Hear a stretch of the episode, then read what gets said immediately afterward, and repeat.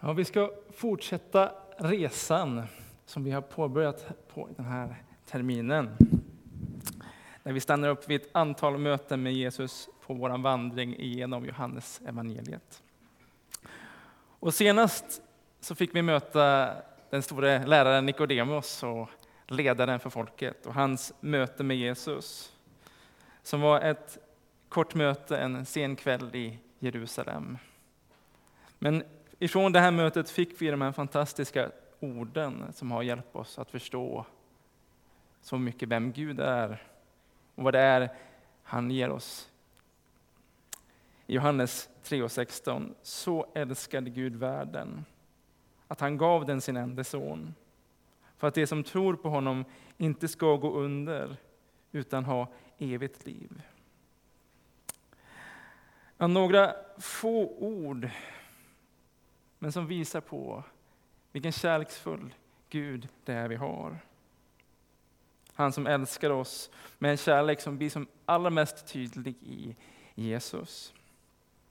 Och vi ska se att de här orden som Nikodemos fick höra, det här kärleksbudskapet, det ligger också till grunden för det här mötet som vi ska gå in i idag. Mötet med kvinnan vid brunnen i Sykar. Men låt oss be om det.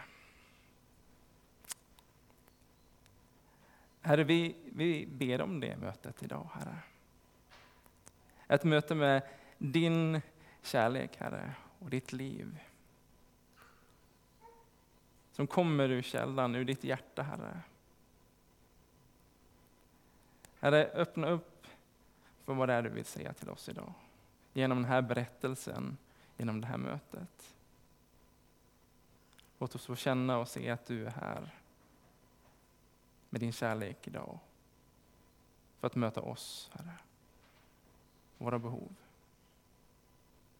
Det ber vi. I ditt namn Jesus. Amen.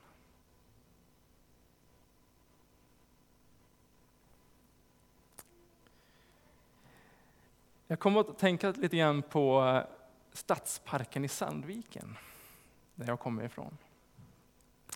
Det finns ingen brunn där, men det finns en vacker liten träbro. Jag kommer inte riktigt ihåg hur den ser ut, men i mina bilder är, den ganska vacker. Den är lite välvd så här, vitmålad. Och den förbinder stadsparken med centrum. Så det är en liten förbindelsebro men så har namnet, det här lite laddade namnet Kyssbron. Ja, man kunde, jag tror jag har minnen av att man kunde se par stå där och hålla varandra i handen, kanske ge varandra en puss. Men också att det var lite pinsamt om man skulle då möta någon på den här bron. Eh, det var som att möta någon under misten. Så att Kyssbron, ja, den är lite romantiskt laddad plats i Sandviken. Men många broar i vår tid har ju blivit det också. Jag vet inte om ni har sett på broar ibland att det sitter fast sådana här hänglås. Jag tror de la in det i Svenska ordboken 2010 och det kallas för kärlekslås. Så man hänger fast där på bron och kastar in nyckeln i sjön för att liksom bevisa att nu är det vi en symbol för evig kärlek. Och om vi ska leta efter en liknande plats i Bibeln, ja, då är bra, då är brunnen en bra plats. Vi hamnar där. Vi hamnar inte i brunnen, för det, då symboliserar det brunnen något helt annat. Men vid brunnen, där kunde man hitta sitt livs kärlek. Det kan vi läsa om i Bibeln. För det var så faktiskt för Mose, om inte om ni kommer ihåg det. Men det var ju där han mötte Sipora för första gången. Och det var där han fick spela hjälte. Han fördrev bort några fåraherdar, stoppade dem så att Sipora och hennes syskon, systrar kunde få komma fram till brunnen och få lite vatten. Och vi läser bara i några verser senare i den här berättelsen att Mose och Sipora gifte sig. Men samma sak är det också för Jakob, som får möta sitt livs stora kärlek just vid brunnen. När Rakel kommer ner dit och där får de kyssa varandra för första gången. Men den kanske mest kända brunnsberättelsen har vi nog i berättelsen om Isak och Rebecka. Jakobs föräldrar och hur de fann varandra. En berättelse som börjar med att Isaks pappa Abraham, han såg att där de bodde just då fanns det ingen kvinna som riktigt dög åt hans son Isak. Så han väljer att skicka en tjänare tillbaka till sitt hemland där Abraham kom ifrån, för att leta där.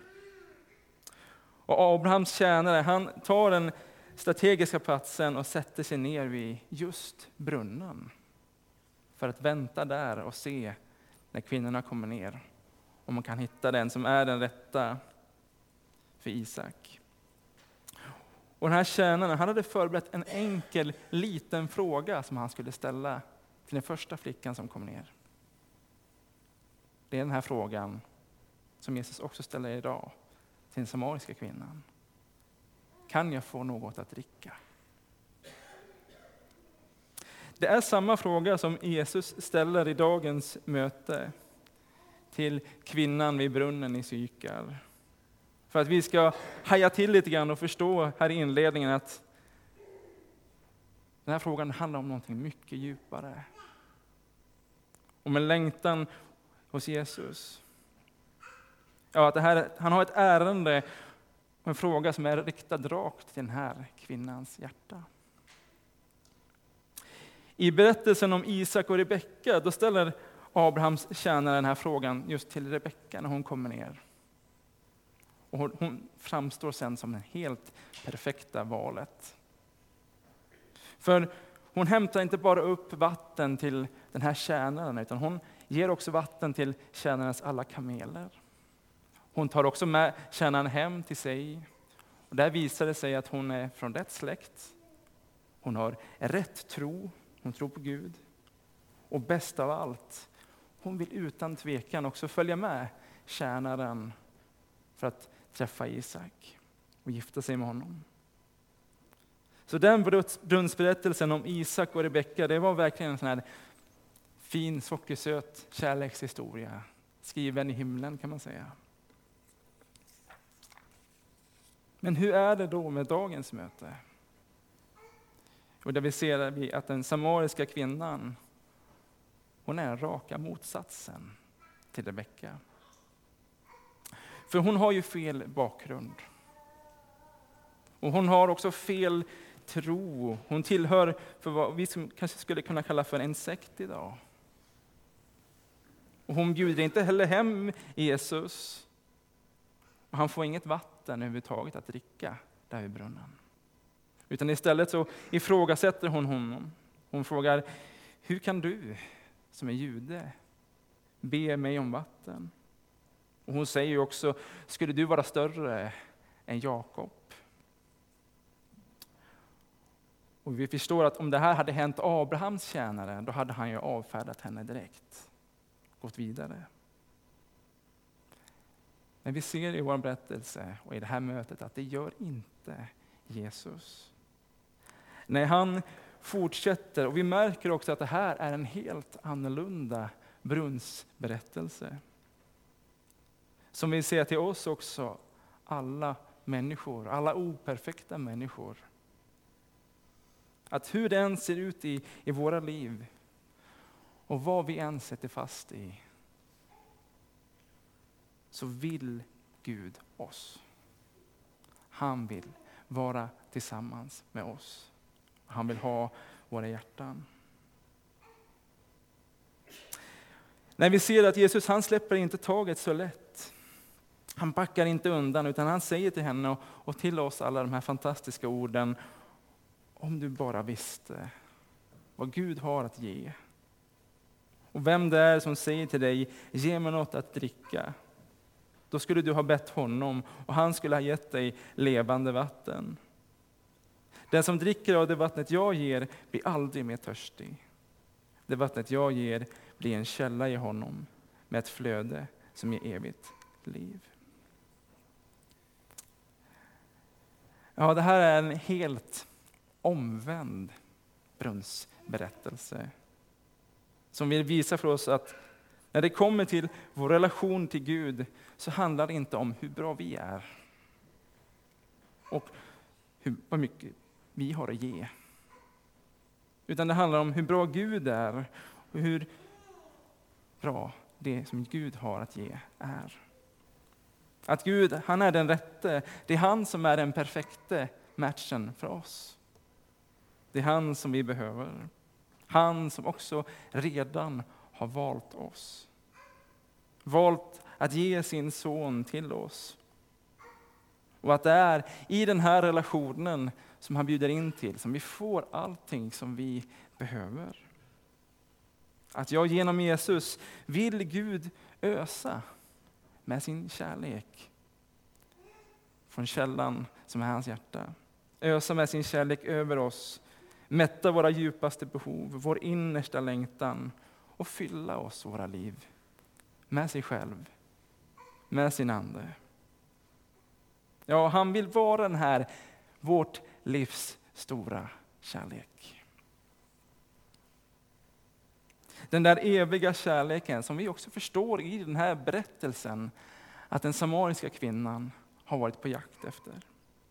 Som hon har sökt efter hela sitt liv. Det är Jesus som uppenbarar det lite grann för henne här.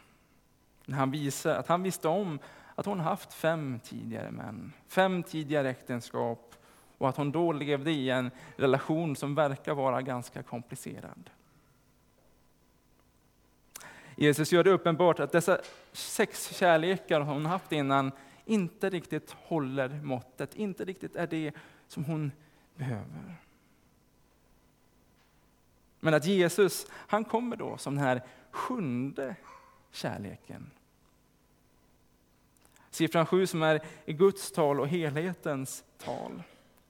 Och som visar att den här kärleken som Jesus kommer med, det är Guds kärlek. Det är den här kärleken som håller i evighet. Ger ett evigt liv. Men det visar sig att den här samariska kvinnan, hon har inte heller haft det så lätt med sin relation till Gud. Heller. Och det är inte svårt att gissa att hon säkert flera gånger har burit fram sitt trasiga liv inför Gud och bett honom om hjälp och att han ska leda henne. Men att hon ändå har känt kanske att Gud har känts långt borta. För nu när hon märker att Jesus han verkar vara någon form av gudsman som ser saker och ting, så ställer hon frågan, var ska man gå då?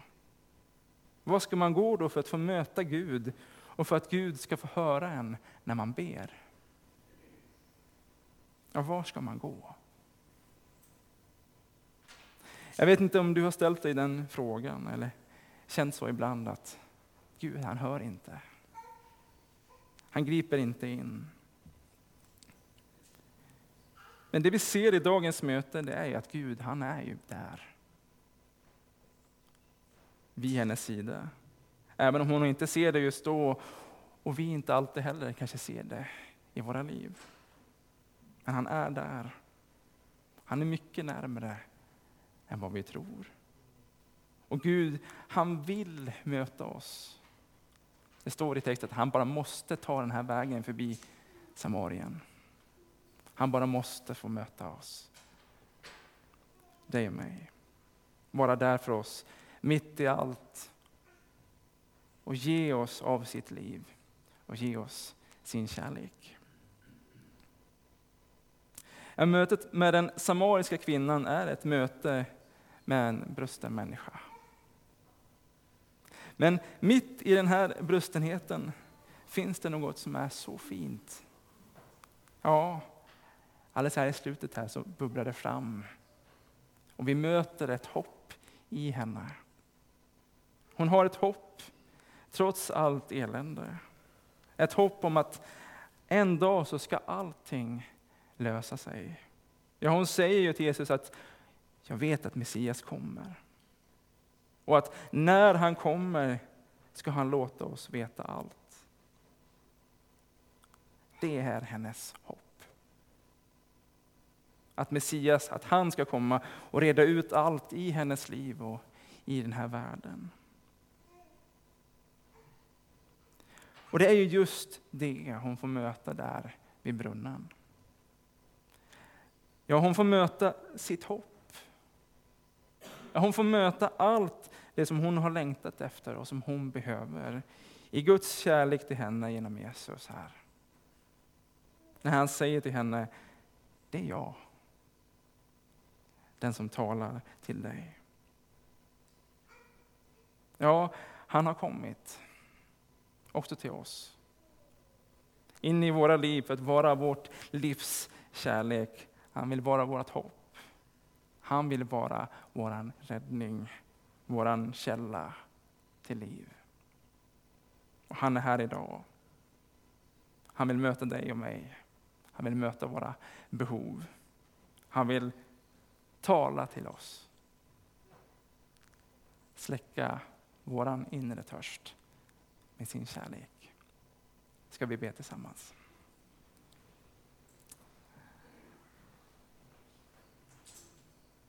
Ja, herre, du ser oss som är här. Du ser våra liv, Herre. Du ser vad vi bär på. Du ser också våra behov.